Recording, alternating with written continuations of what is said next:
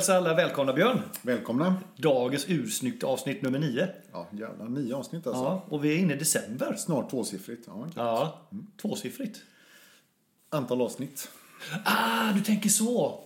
Är det... God morgon farfar. Ja, god morgon. Det är kanske då som vi också går lite bredare ut till en lite bredare publik. Oj! Är det nu vi ska breaka alltså? Mm. Och sen skulle jag uppskatta att du tittar mot mig när du pratar så får du micken mot munnen och Ja, inte liksom att du vänder... ordning, måste hålla ordning på mitt du har helt researchmaterial. annanstans liksom. Jaha, okej. Men 2 december sa vi, eller nej? Ja, idag. Ja, exakt. Vad, vad, vi brukar alltid börja med, vad har du på dig idag då? För klocka? Idag har jag min eh, Longchin eh, Heritage eh, 1951. Kronograf. Riktigt snygg med Tack. eh, det här eh, guld lejongula sammets eh, mockabandet. Mm, tack, känner mig nöjd. Sammet. Kan, får man fråga vad du har på dig då? Ja, jag är väldigt glad att, just, att du frågar det. Ja. Fick leverans här i måndags, det igår. Ja. av en, eh, en Laco, ett flygarur, ett, ett, ett gammalt klassiskt flyger. Arsen heter den. 42 millimeter. Ja. Jävligt trevlig med en, eh, en, eh, en lum, lumfunktion kan man säga, eller lum eh, som nästan till liknas vid ett kärnkraftverk här på kvällarna. ja, det är bra tryck i den där. Mm, Det är bra tryck. Det är, Björn bor ju 500 meter ifrån mig och han liksom undrar vad som lyser upp kvällshimlen när han tittar ut. Mm, och då är det Anders som är ute och går med sin, sin nya klocka. Liksom. Precis, jag har precis belyst det med min eh, superstarka ficklampa. Mm. Så att, eh, Väldigt snyggt band också, måste jag säga. 20 millimeter på den. Men vi gör väl som vanligt, vi lägger väl upp det här på våran, eh, vårat Insta.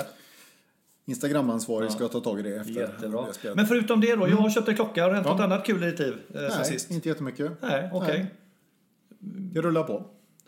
Det där med content i programmen, det är liksom ingenting vi funderar på liksom. Nej, men alltså folk vill inte lyssna på det här för att höra om våra liv utan de vill ju höra om klockor, tänker jag, och eh, stil och vad vi tycker om det. Ja, Men du känner inte så att liksom, om de vet lite vilka vi är så blir det ännu mer intressant att lyssna på liksom? Ja, inte nödvändigtvis, inte i mitt fall Men jag i alla kan, fall. jag, okej, jag kan meddela att Björn, Björn var ute i helgen och högg ner några julgranar i alla fall på den marken som man då får lov att hugga ner julgranar Just på. det, det är viktigt att tillägga. Ja, precis. Eh, Det tycker jag du gjorde med bravur. Tack. Ja. Eh, Och eh, vi kan också säga att vi trotsade alla coronaregler förra veckan och var nere och spelade våran eh, spelade quiz.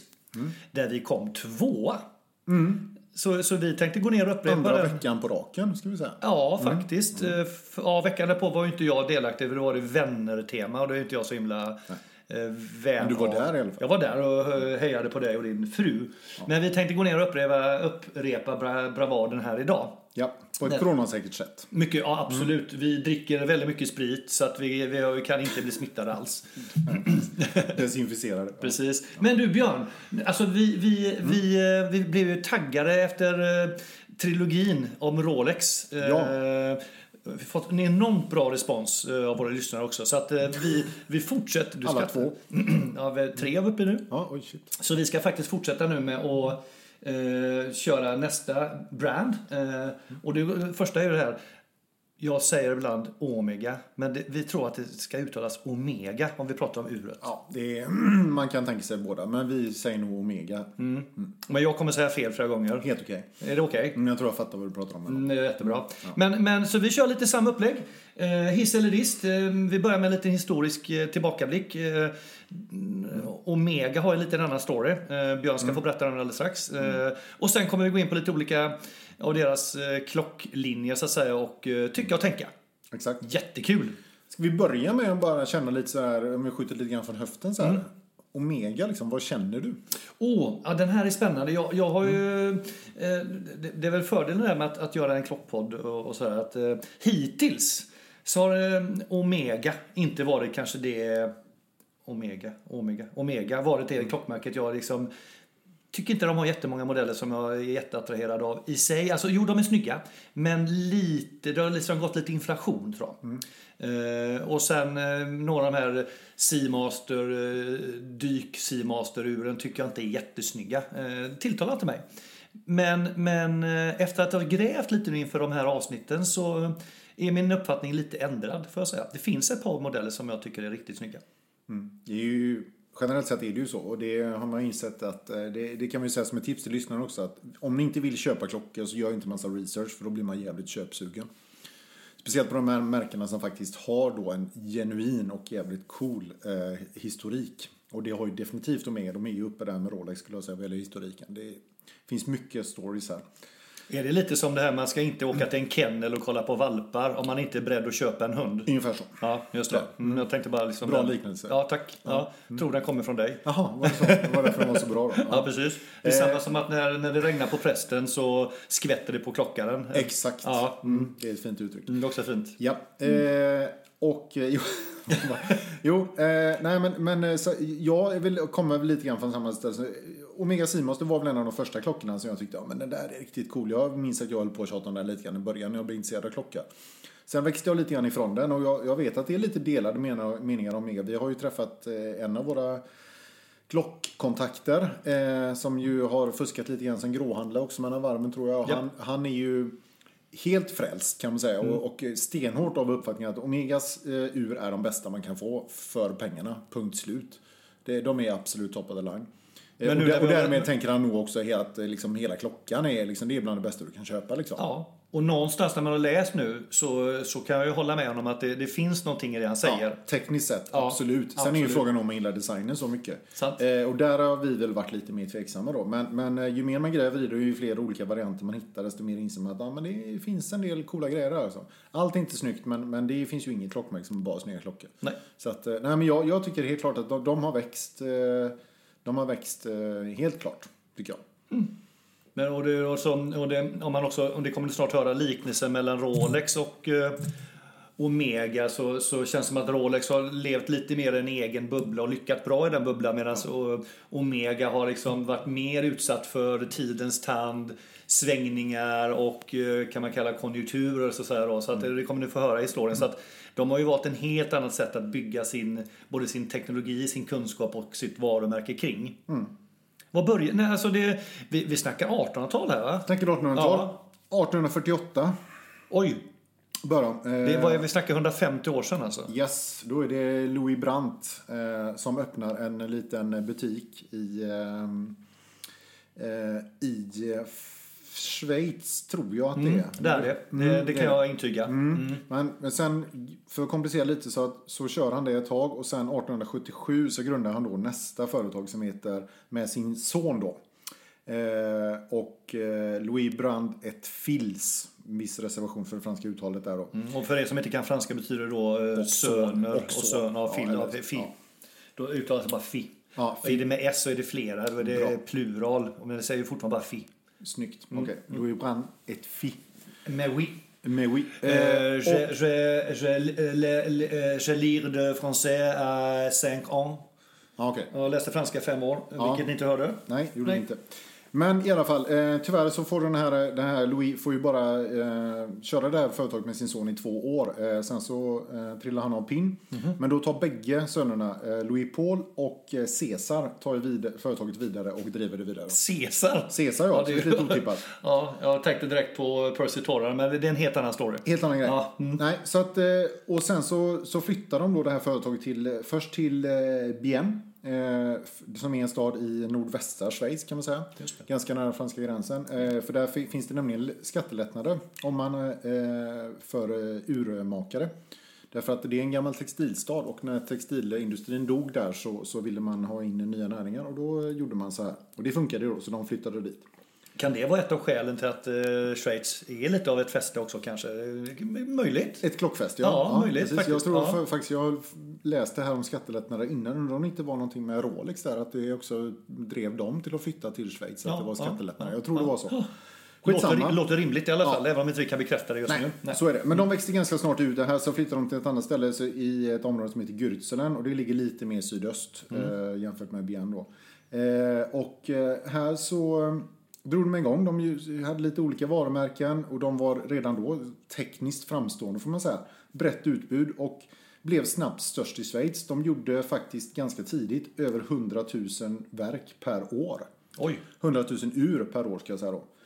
Eh, och det rullade på jädrigt bra. Eh, de, var, de vann eh, priser för, eh, för eh, exakthet och sådär. Och, och 1903 så tog de då namnet Omega Watch Company. Eh, och ska vi säga någonting om brandet Omega eller? Jag vet, alltså det beror ju lite på om du kan någonting. För jag har inte hunnit... Nej, men jag men tänk- jag, vill bara slänga in innan, när du, innan du kommer till 1900-tal så är det ju faktiskt så att de 1892 skapar de den första då eh, uret för handleden. För det, vi var inne på det sist Mm. där liksom att eh, vid den här tiden är det väldigt mycket de här rovorna som det heter, de som Mm. hänger eh, i skjortfickan. Fickuren. Mm. Fickuren, precis. Eh, Men 1892 så gjorde de väldigt likt ett fickur, men de satte på då remmar som man kan ha på handleden. Ja. Så de var väl också ganska tidiga med just den eh, användningsområdet. Men eh, kan du någonting om märket då? Nej, eller? jag tänkte bara att man, kan- man kan ju ta det eh, liksom från ett rent tyckarperspektiv. Det är ju lite grann våran parodie. Ah, du tänker så. Vi ja. ska tycka till om märket Omega. Precis. Eh, vad, Omega. bety- vad, precis. Vad betyder Omega-symbolen till att börja? Det är väl en sån... Eh, eh, alltså det är ju en, en bokstav i grekiska alfabetet. Den sista bokstaven. O står det för. Ja, alfa till omega. Det är ju liksom från A till Ö, motsvarigheten. Eh, Jag kan också säga att det, namnet betyder stort O. Och det, det är för att kunna skilja från, från det lilla oet som då hette omikron. Omikron, ja, just det. Precis. Mm. Ja, det är ju bekant.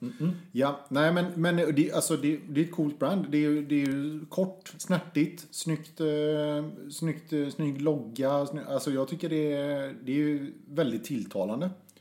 Tycker jag. Det är ju inte alla, så de flesta Många klocknamn är ju ganska såhär, eh, Gegele, Kultro och, och, eh, och, och så vidare. Liksom, det, det är inte, de är inte jätteklatschiga. Eh, ofta ganska svåra att uttala. Alltså, både Omega och Rolex, de är ju samma grupp. Ja, ja, De är, det är påhittade namn kan man ju säga då. Även om i det här fallet är det ett riktigt ord. Men, eh, men de, de, är, de är slagkraftiga på de flesta språk. Men vi, vi har inte lyckats hitta någonstans om vad som gjorde att de... Nej, Nej, medan som i Rolex-fallet det? så Nej, finns det den här det storyn om att eh, när man vrider upp ett ur att det låter som Rolex. Ja, nej, jag tror inte det är lika uppenbart. här Nej, faktiskt. nej, inte det. Nej, Utan precis. Mm. det var nog bara ett bra namn. Och, och, det, det Och en snygg symbol. Absolut.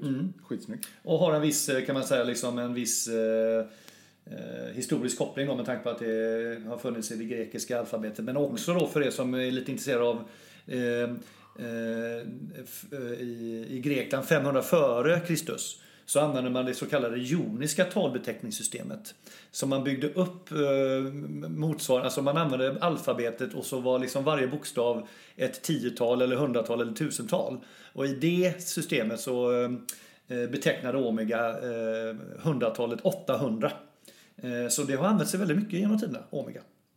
Fantastiskt. Mm, och ni som gillar elektronik vet ju att eh, resistans eh, förkortas eller betecknas med Omega-symbolen. Eh, etc. Ja. En liten utläggning kring eh, ordet Omega. Ja. Eller Omega, eller hur man nu ska säga då. exakt. Omega, har vi sagt. Omega ja. tror jag vi Omega. Ja, fast inte. Fortsätt 1900-tal alltså. Ja, precis. Ehm, om vi fortsätter. Alltså det, den första... Vi, vi får väl...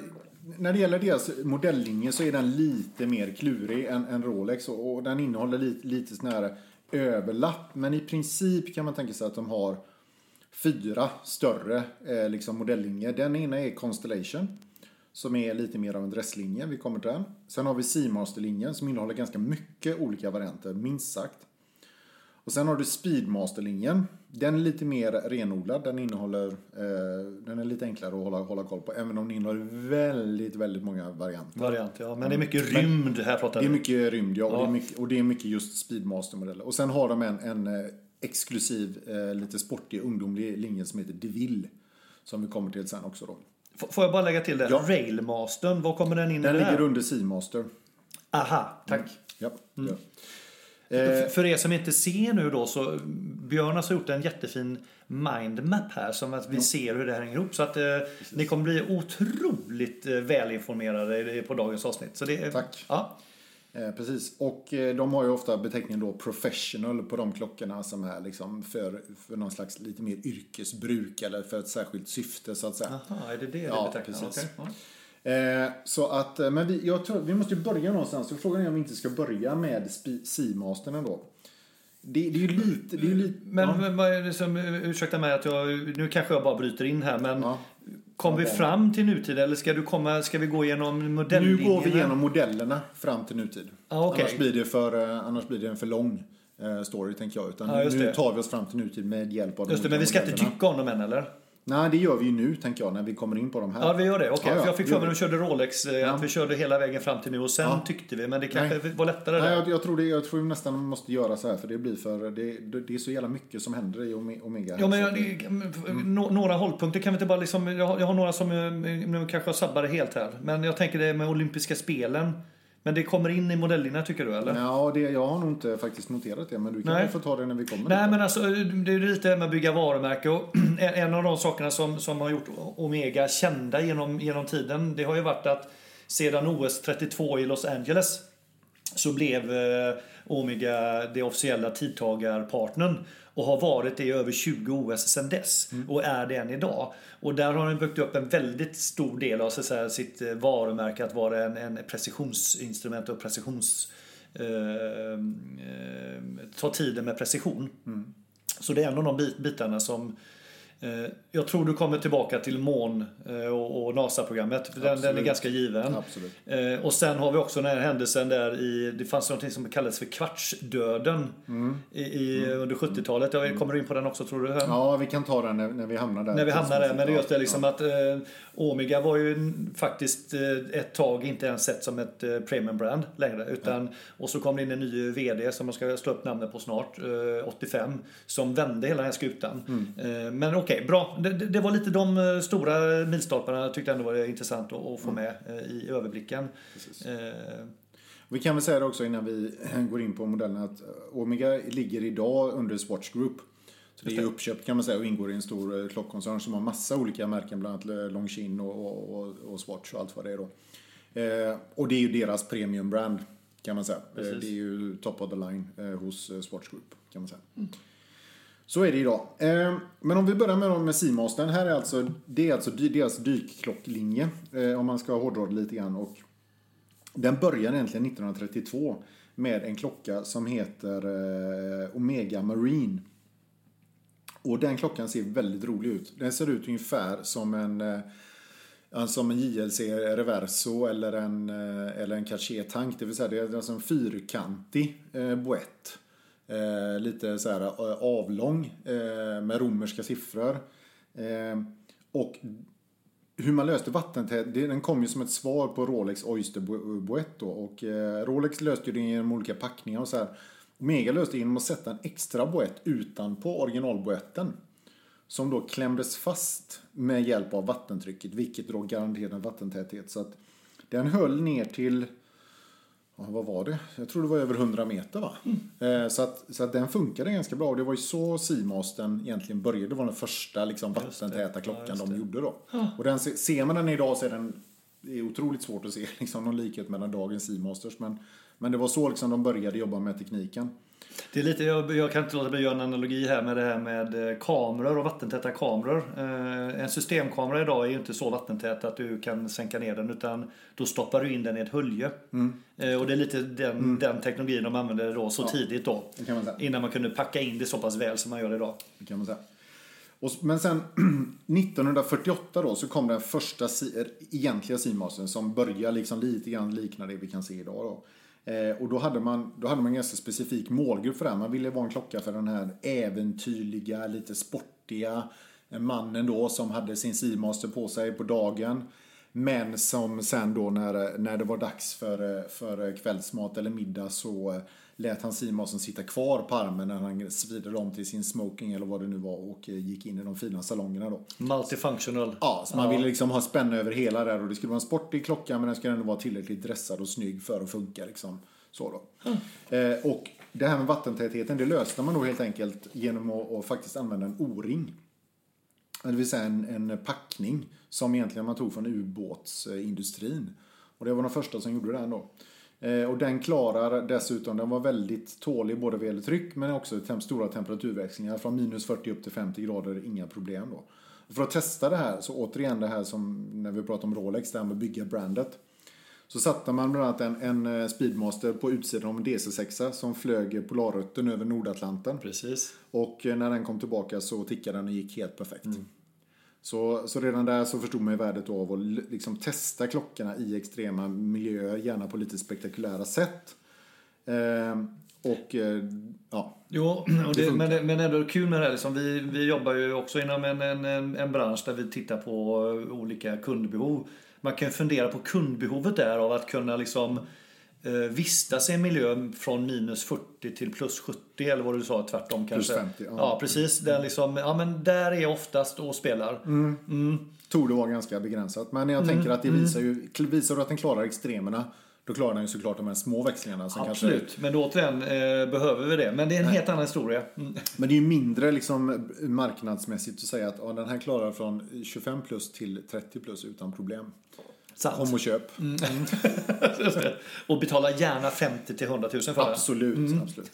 Ja, och man testar ju det här med vattentätheten också. 55 så var det någon dykare som dök ner med den till 62,5 meter och funkade utan problem. Och, och det var också en stor grej då. Så där, där byggde man ju brand då.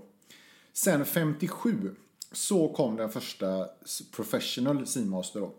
Eh, Seamaster 300 som den lin- linjen heter. Och så heter de ju fortfarande än idag då. De- De är vatten, vattenresistenta ner till 500 meter. Och då, då användes den av, av proffsdykare och även militären. Framförallt då den brittiska militären, Royal Navy och Special Boat Service. Det är en, en, en eh, marin variant av SAS tänker jag mig. Eh, de, eh, de började använda Omega. Så att ända sedan dess har Omega haft ett ganska tätt band till den brittiska flottan framförallt då.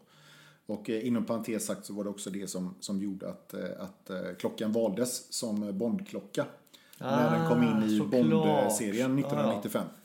För Bond är ju alltså en naval officer i, i, i den brittiska flottan också. Så att Är det var- det han är? Agent 007? så då, ja, så då, då tänkte de att då ska vi liksom hylla det arvet. Och därför kom Speedmastern, eller Seamastern tillbaka på hans arm där. Och det var en Seamaster Professional 300. Men, hör och häpna. Det var ta mig fan en kvartsklocka de slängde på Pierce Brosnan. Du, 1995. du skojar? Jag skojar inte. Vem bestämde det då? Liksom, det Ja, det ju- var hon som var kostymansvarig. Jag såg en intervju med den kvinnan, jag kommer inte ihåg vad hon heter nu. Men eh, ja, så var det. En kvarts slängde de på honom. Inte okej. Nej, det kändes inte okej. Året var sa du? 1995. Men jag tänker så här att förmodligen om man ska försvara då så är det ju då att en, vi vet ju det nu att en kvarts är ju mer exakt än ett automathus. Så det är klart att om James Bond ska veta exakt när han ska skjuta en viss person eller Ja. Mm. när han ska bomba någonting eller så, då är, då är det ju bra om det är exakt va. Sant. Eh, och då kan Försvarbart ju, till någon nivå ja, då, alltså. Jag tycker också det. Ja. Mm. Eller så tänkte jag, var det, var det då, men det var lite sent. Kvartsuret kom ju på 80-talet. Ja, nej, nej, eh, nej, så det var liksom Det var inte, då. Det var var kvartsdöden var liksom förbi. Ja, det var bra. Men jag skulle bara göra en annan koppling till det här med Kör. liksom att, att eh, vi, vi hör ju här när vi går tillbaka i historien att, att krig och världskrigen har ju haft en stor, och det vet vi ju generellt sett, men även för klockbranschen haft en väldigt stor påverkan på den tekniska utvecklingen. Ja. Eh, både, som det, hör vi här nu liksom med dykaruren, eh, vi har flygaruren, vi har tidtagning och du ska synka du ska synka artillerield och allt vad det nu är liksom. Eh, så att eh, återigen, eh, krig är inte bra men på något sätt så driver det ändå utvecklingen framåt. Konstigt nog. Så är det. Mm, trots att vi tar livet av varandra. Eh, skum, skum koppling där. Ja, så är det. Eh, ska vi, nu är vi ju här, ska vi, innan vi börjar grotta ner ska vi säga någonting om, om, om en klassisk då, Diver 300? Den, eh, den senaste varianten, den här modellen lever ju fortfarande idag i, i all eh, välönsklig högmåga, eller vad högmågig välönsklig, ja, För när du säger Diver 300 så är det modellnamnet. För det, de, andra, de andra hette något annat såg Ja, vi här nu. Liksom. Så, precis. ja, just det. Seamaster är ju en linje och under den finns det lite olika varianter. Nu är det Diver 300 vi tittar på här. Ja. Eh, och den kom ju ganska nyligen i en, en eh, remake kan man säga, eller en ny, ny facelift som har då eh, en vågig urtavla. Mm. Finns i massa olika varianter. Eh, har ju då ett eh, armbandet har sett likadant ut. Vi kommer lägga upp bilder på det här. Eh, vad tycker vi om det här? Det här är ju lite grann den klockan som jag benämnt tidigare som många köper när de blir chefer första gången eller Mm. får ett lite mer välavlönat jobb och så tänker de att ah, jag måste nog ha en riktig klocka, vad ska jag Mm. köpa då? Eller jag måste visa att jag har högre lön. Ja, jag måste visa att jag har nått en viss mått av framgång i livet och då Ja. går de och köper en Omega Seamaster 300. Är ju ett, eh, Diver. Ja, så, diver, precis. Eh, ganska safe choice får man ju säga. Eh, vad, vad, hur, vad tänker vi? Nej, men det, det är en av de här som jag har- sett väldigt mycket och som jag inte riktigt... eh, Jag vet inte. Jag, mm, jag har gått igång på den. Eh, det finns lite olika saker som gör att jag inte går igång. Jag kan tycka de här, den här besällen med de här, eh, den här kantiga ringen som inte liksom är taggig utan mer, är, vad är den, 16 kant eller vad det är. Liksom, blir ett lite tamt utseende. Eh, den här, eh, är det några escape-valv upp till vänster där eller vad är det? Ja, det är alltså en heliumventil. Ja. Och det var ju berört tidigare. Jo, precis. Det är när man dykt väldigt djupt då, vilket jag gör en gång i veckan. Mm. Så att det är som, ja visst, det kanske, men nej, nej, jag vet inte. Och sen det här vågformade, jag, nej, jag, jag går inte igång på den. Och jag kanske också att det är, som jag sa innan, lite inflation i det utseendet. Liksom den är lite för, den är lite för given kanske. Så att eh, för mig är det liksom, en, det är mer diss än hiss för min del. Vad säger du då? Nej, men jag, jag kan hålla med dig. Jag tycker, jag vet, jag har hört andra klockpoddar och så bland annat som dissar Omega fullständigt för att de tycker att de spelar så jävla safe liksom. Att de, bara, de har bara några få varianter och, s- modeller och så gör de tusentals varianter av dem. Gärna limiterade upplagor och sådär och att, och att de designmässigt är de lite fega. Det, finns väl en, jag kan tycka att det finns viss mått av sanning i det.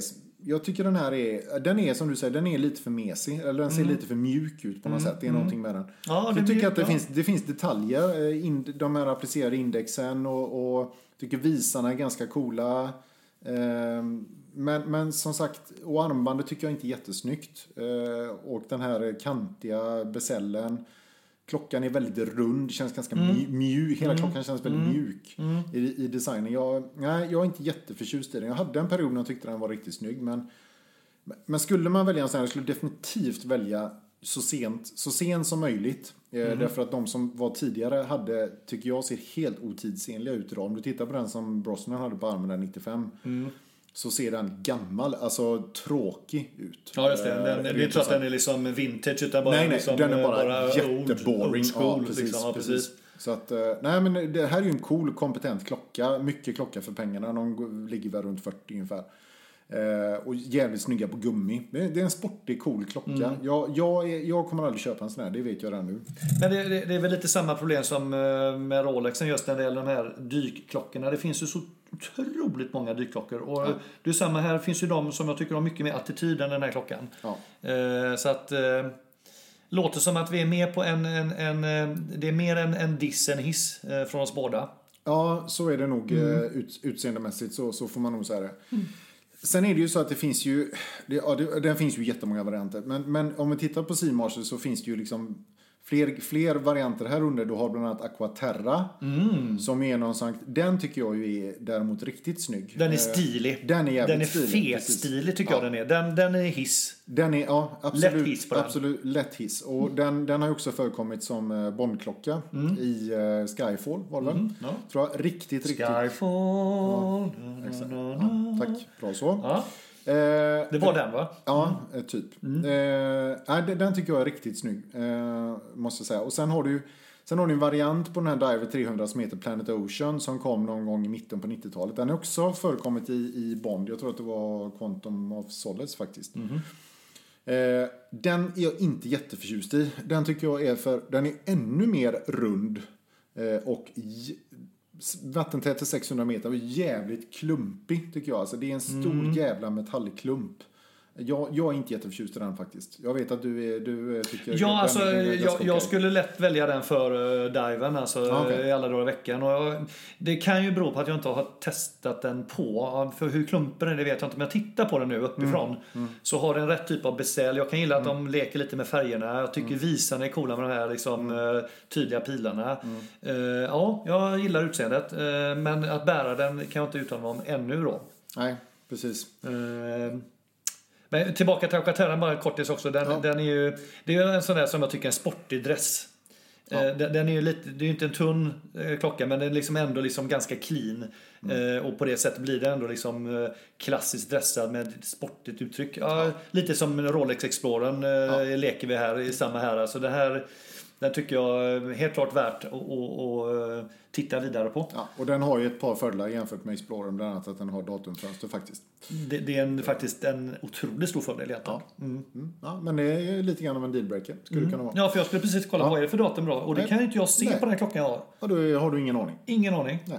Sista. Ja, sen har vi då de här Heritage Models som också ligger under, under um, eh, Seamaster. Och där har vi då... ehm, där har vi lite olika, var lite vintage-modeller av Seamastern som jag tycker är ganska coola. Eh, Den är också cool. varit med i, Säg, säg i Seamaster 300 Bondfilmerna. där. Ja, Mm. Jättecool. Riktigt snygga. Men sen har du också en, en liten rolig här som heter eh, Omega Railmaster. Och det är ju Omegas motsvarighet till, alltså när de gjorde de här för eh, dykare, de gjorde ur för eh, eh, månfarare och så vidare, rymden, racing. Men så gjorde de också en för, för folk, så då, lite grann som Rolex gjorde med Milgauss, om ni kommer ihåg det. Eh, en, för personer som jobbar och kommer i kontakt med eh, starka strömmar eller st- starka magnetfält. Ja, där är vi många som härjar. Exakt, Ja. jättebred må- målgrupp. Eh, och då gjorde man Omega Railmaster. Eh, och den är ju lite rolig. Och den tål också faktiskt 1000 Gauss. Så den är i nivå med, med Rolex Mil Gauss.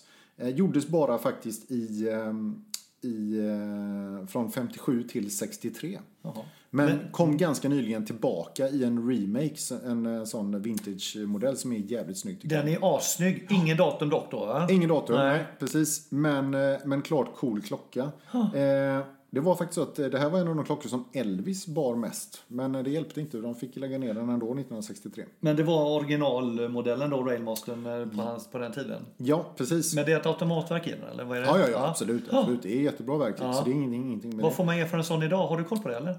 Den här, ja, ja, nu chansar jag lite, men kanske 50. Jag vet inte vad den Ja, går för. nej, Någonstans okej. där. Nej. Ja, för den tyckte jag också var liksom... Den är inte så dum. Och det, det finns en rolig, rolig eh, story där. Hinner jag med den eller? Ja, det gör du. Ja, eh, de gjorde faktiskt en, en, eh, en liten budgetvariant av den här som de kallar för Ranchero. Eh, 1958. Den gjordes bara i två år för den gick så jävla dåligt. Eh, de fick ingen ordning på den alls. Eh, och då trodde de delvis att det berodde på att ranchero hade en ganska dålig klang på spanska för det betyder typ dräng eller liksom eh, någon som hjälper till på en bondgård. Var det det med att någon inte hade gjort sin eh, förstudie riktigt eller vadå? Lite så, de Ja. missade lite grann där. Så att, och de, det intressanta då är att de här är ganska, de är ganska populära i samlarkretsen, ganska svåra att få tag på. Det finns inte jättemånga eftersom bara gjordes i två år. Så att eh, hittar ni en Railmaster Ranchero så eh, kan ni ju börja fundera på om man ska slå, slå till på den. Det är ungefär samma som att man döper sin son till Dick när man bor i USA eller England. Liksom. Det, ja, är- det, det, är- är olämpligt. det är väldigt olämpligt. Ja, det är det. Men det, det, det kanske man har koll på. Du, eh, eh, det var Seamaster-linjen va? Eh, Inte, inte riktigt nej. faktiskt. Hinner vi med en ja, till? en, en till, men det Ja. får banne bli sista. Alltså. Ja. Och då kan vi inte gå igenom Seamaster utan att nämna Plopproff.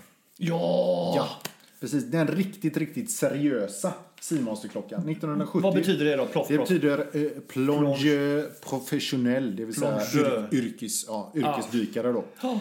Vattentät ner till 600 meter. Ett jävla as. 54, me, 54 millimeter tvärs över redan. Eh, och har, fin, gjordes även i en eh, modell som tål ner till 1000 meter. Den har de även plockat upp idag faktiskt och klarar väl idag tror jag 1200 meter om jag inte är helt fel. Eh, och de gör den eh, i en, i en eh, heritage model eh, även idag då. Och det här kan man säga Ja, det, det, det här är ju inte för... Det är ingen Sven Banan-klocka kan man säga. Det är inte för vem som helst. Den är ett monster den här klockan. Ja, men den har ju någon form av... eh, Den har ju någon utanpåliggande stål... Ja, ett kronskydd eh, som är ja, jätte, jättestort. Ja, tack. Eh, Det är så det heter. Men ja. det ser snarare ut som liksom något stålverk de har byggt runt omkring klockan. Ja, liksom. och det intressanta med den här är att en dykarklocka har normalt sett en, en bezel som bara går åt ett håll. Så är det inte här, utan den här ringen går åt båda håll. Men du har istället en spärr som sitter på sidan som du kan trycka ner med din tjocka dykarhandske för att lossa då, så att du inte av misstag vrider på det. För att kunna vrida på bezellen måste du trycka ner den här knappen först.